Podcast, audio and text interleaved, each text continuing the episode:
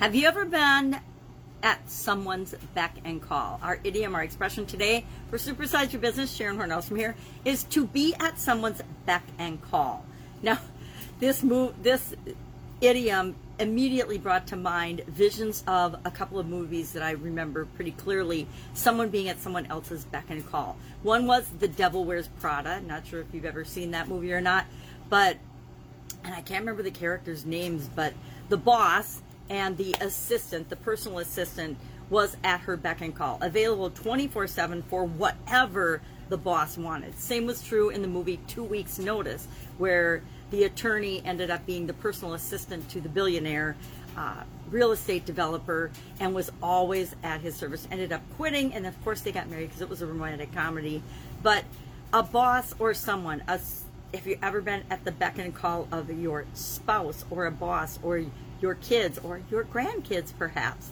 Uh, I am pretty much at the beck and call of my granddaughters when they are in my care, when they're around me. I, anything they need or want, I will get it for them almost instantly or as quickly as is grammarly possible.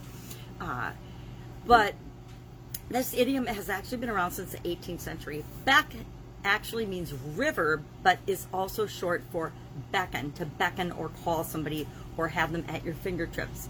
Means to, of course, not just boss somebody around, but have them as a resource and access almost an extension of you in doing the things that you need to get done. We think of important people and dignitaries and rock stars with their entourages and their groupies. Oh, groupies would fall into the category of being at someone's beck and call, but often they are forgot about that. But what about booty calls? Booty calls would be somebody is who's being at someone else's beck and call. Not maybe the best example with respect to business, but one that probably many people can relate to. So I think of executive assistants, uh, personal assistants, people that are hired to help you or help someone with everything that they need done that can can run the gamut of activities, work related, personal, etc. But uh, one of the most valuable people you can have is a great personal assistant, a great executive assistant or secretary as you're building and growing and supersizing your business. But what's another way to look at this particular idiom or expression? Are we at our customers' beck and call? Are we meeting their needs instantly or as quickly as we possibly can? In these day and in this day and age of instant gratification and wanting answers right now and solutions right now, how well are we serving our customers? Are we considering their customer experience and doing everything that we can or within our realm of technical capability and desire and cost and all those other you know uh, things that need to be considered? Are we doing what we can to make sure that they are entertained, educated, we're getting their attention, we're meeting their needs, we're getting them what they want as quickly as possible, or at least much more quickly than the competition can?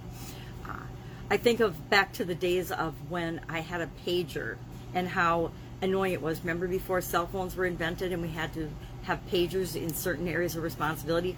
Well, pagers, we were pretty much at our bosses and our business and our jobs beck and call 24 7. We were expected to answer that page within a couple of minutes or we would, you know, get in trouble. We were expected to always be on call.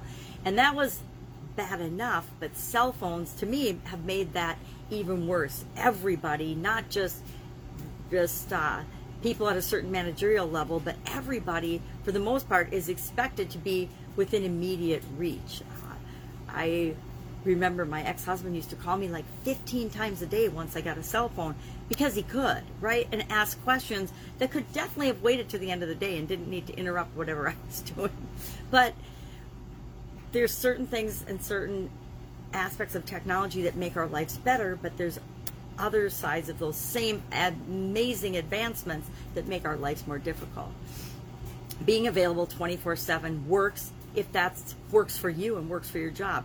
I would never expect my personal assistant or my executive assistant to be available 24 7. Do I want them to have a cell phone and me be able to reach them in case of emergencies? Absolutely.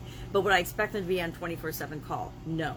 And that's, I remember when I first got that pager, dreading it going off because it was always when you're at the beach or at uh, some event or somewhere that you didn't want to be interrupted. But if you're on call, it was your job to be on call and answer and respond. Just think of doctors who live by now cell phones, but used to live by pagers, doctors and nurses and people, you know, that deliver babies and it's really an emergency.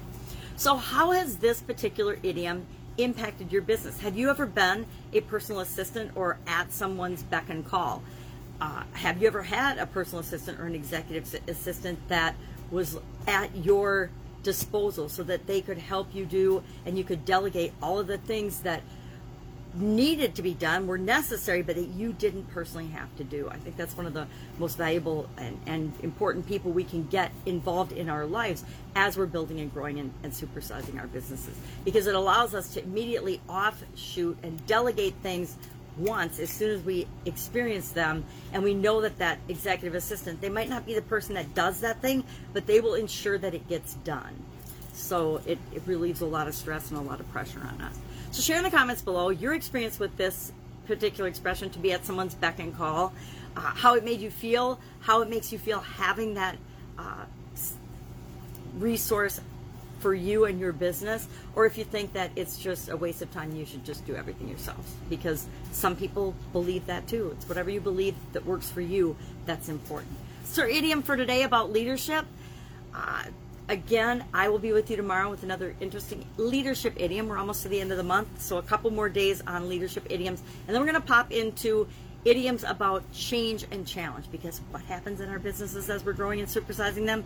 Change and challenge happens like all the time, not just when COVID or something big comes by, pretty much every single day of our lives as business owners. So, change and challenge, since we're doing the Get Up and Go challenge, will be a perfect fit right along with that.